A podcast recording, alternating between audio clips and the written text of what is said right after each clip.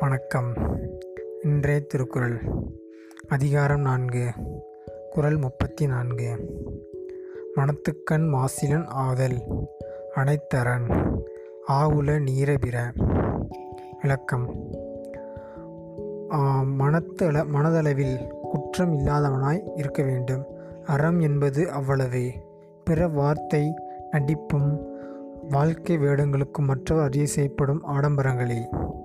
அதாவது மனம் தூய்மையாக இருப்பதே அறம் அப்படிங்கிற மற்ற வார்த்தை வேறொன்றும் இல்லை மனசே சில பேருக்கு தூய்மை இல்லாமல் இருக்கும். அது என்ன மனசு தூய்மை அப்படின்னா அடுத்தவங்களுக்கு வஞ்சகம் நினைக்காம நம் அடுத்தவங்களுக்கு பிரயோஜனமாக நடந்துக்கிறதா? உண்மையான அறம். அதை விட இந்த அறம் அப்படிங்கிறத விட வேறு எதுவுமே சிறப்பான சொல்லலை வேலைக்காரன் படத்தில் நம்ம சிவகார்த்தியன் சொல்லுவார் பார்த்தீங்களா? அறம் அப்படின்னு. அதை விட வேறு செ சொல் வேறு எதுவுமே கிடையாது அப்படிங்கிறதான் இந்த குரலோட விளக்கம். நன்றி.